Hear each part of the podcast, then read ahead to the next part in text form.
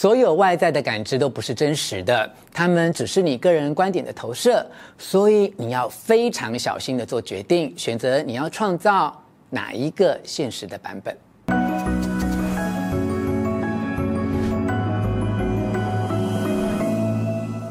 我是吴若权，欢迎你来到幸福书房。邀请透过 YouTube 收看幸福书房，但还没有订阅的书友，按下订阅的按钮，开启铃铛通知，免费订阅我的频道。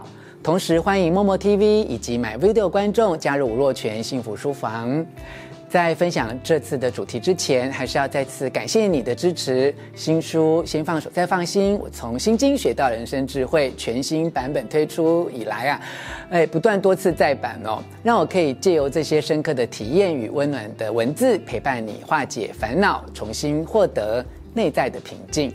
其实心经里讲的六不哦，也就是不生不灭、不垢不净、不增不减。除了要提醒我们不要执着于害怕失去的恐惧，也是在讲人生的丰盈。只要你能够学会正确的角度看待自己的价值哦，不再随着世俗的观点任意贬义自己，就会发现一个事实：哎，你值得拥有比现在更丰足的人生。在我的观察里哦，大部分。觉得自己尚未成功的人，问题都不是因为外在能力有缺损哦，而是从内在就不断贬义自己。就像这次要分享给你的《丰盛心态》这本书提到，如果你连自己都不相信，就不能为自家的产品和服务收取合理而丰厚的费用。如果你的灵魂有缺口，就无法打动别人。如果你感到哪里不对劲，就无法让自己勇于应战哦。因为隐含在每一笔生意、每一次提案，乃至于每一份工作、每一个角色以及每一段关系之下的，都是你对自己的看法。你必须要了解自己真正的价值，才能充分发挥自我的潜能。你不要觉得自己要距离梦想遥不可及。你和你所崇拜的任何一个偶像相较之下，可以说是没有优劣的差异哦。最大的不同只是你的偶像很擅长做他自己，而你。还不擅长做好你自己哦，就如此而已哦。我们的人生哦，都是被自己的感知所创造出来的。所谓的现实哦，并不是真正的事实，而是你的观点和你的看法决定了你的现实哦。就如同我在新书《先放手，再放心》提到的，全文只有两百六十个字的心经，经文从观自在菩萨开始。观这个字就是很重要的关键哦。你如何观看自己、观察别人，就会投射出你所以为的世界。所以你一定要知道，现实是可形塑的，并不是固定不变的。你可以创造自己的现实，所有外在的感知都不是真实的，它们只是你个人观点的投射。所以你要非常小心地做决定，选择你要创造哪一个现实的版本。当你有理解自己是如何创造意义，以及如何从过去伤害你的事件中创造出崭新的意义，让你可以拥有更具平衡性的想法，或是让你更有力量，你就可以真正的创造出具有更高自我价值的现实。以下就让我摘要书中三个重点，帮助你找回更有价值的自己，重新得到丰盈的人生。一、善用反向标记翻转自己；二、用原谅释放有毒的情绪；三、爱与感激提升自我价值。现在就让我们从第一个重点开始聊起：一、善用反向标记翻转自己。如果你重视自己，你的价值就会增加；如果你不重视，甚至还贬低自己，那么你的价值就会降低哦。但是在我们还不够自信的时候，难免会从世俗的标准不断批评自己，这是很自然的现象了哦。也不是我在这里说，请不要贬义自己，你听了之后就会看到自己的好处哦。但是我们可以换个角度来看，低自我价值这件事哦，或许它。并非一无是处哦，它可以为我们带来一些好处的啊，例如让你更懂得谦卑，激励你必须要振作起来，让你认清啊，每个人都有自我的局限，而且啊，在本来就不是我们擅长的领域中，只要虚心接纳低自我价值，我们就不会抢着去做别人应该做或是我们不应该做的事情啊。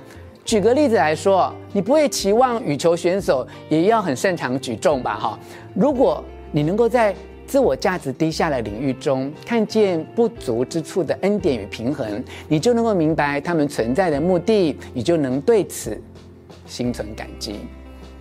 不要再怨恨不足，不要再怨恨自己哦，而且你会感到如释重负。所以你不要只是一味的拿别人优秀的表现和自己的弱点来做比较，那对自己并不公平啊。有时候你的人生需要一些反向标记，例如几年前那个更弱小的自己，曾经摔落人生谷底的自己，或是脸书 IG 上那些没有修图的真实样貌啊。平心静气想想，现在的自己其实也不算太糟糕啊。当然了，这些反向指标只是为了让你重新振作起来哦。它是你在不断贬抑自己的时候，可以拉自己一把的良药，而不是哦，要你在自甘堕落的时候还继续吃的迷幻药哦。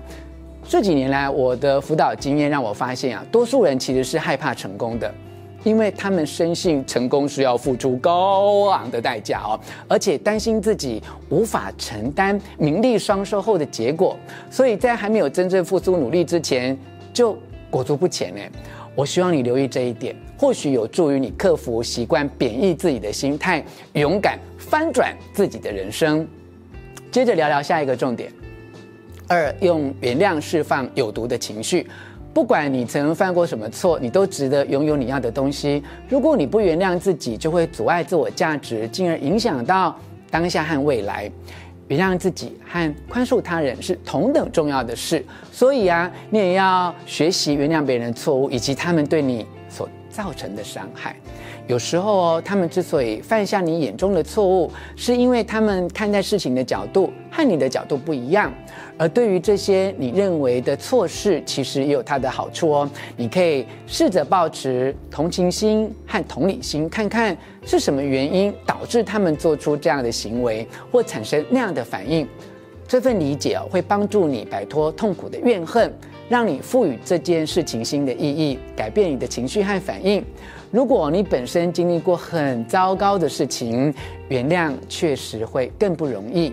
但所谓的原谅，并不是要你纵容对方的行为，而是要你学习和已经发生的遗憾共处，然后放下心中的负担与情绪，让自己的人生可以继续向前走。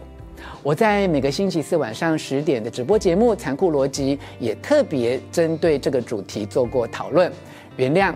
并不是放过对方，而是为了放过自己哦。从此，对方过去曾经犯下的错误，不再会对你造成束缚。原谅帮助你释放有毒的情绪，不再拿对方的错误来折磨你自己，也不能够再影响你的生活和人际关系。最后，来聊聊下一个重点：爱与感激，提升自我价值。想要消除所有的痛苦，有个最好的方法，那就是。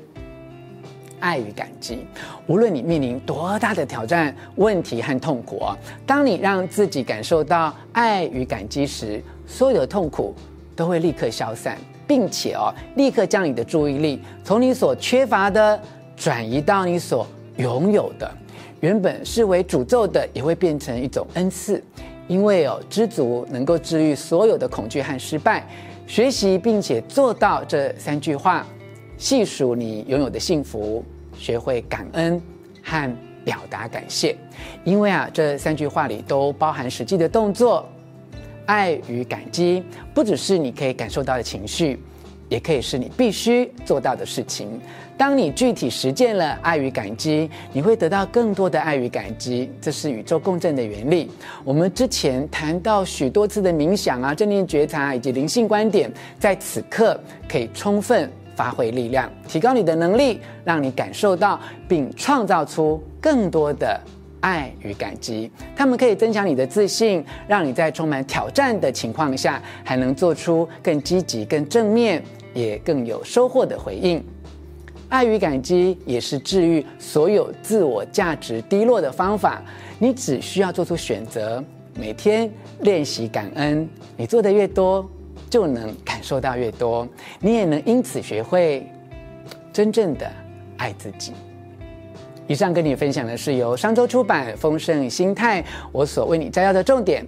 希望你喜欢我为你录制的影片，欢迎你留下意见或提出问题，并且和我分享你是不是学会不再贬抑自己，而且提高自我的价值感了。请你留言跟大家一起讨论哦。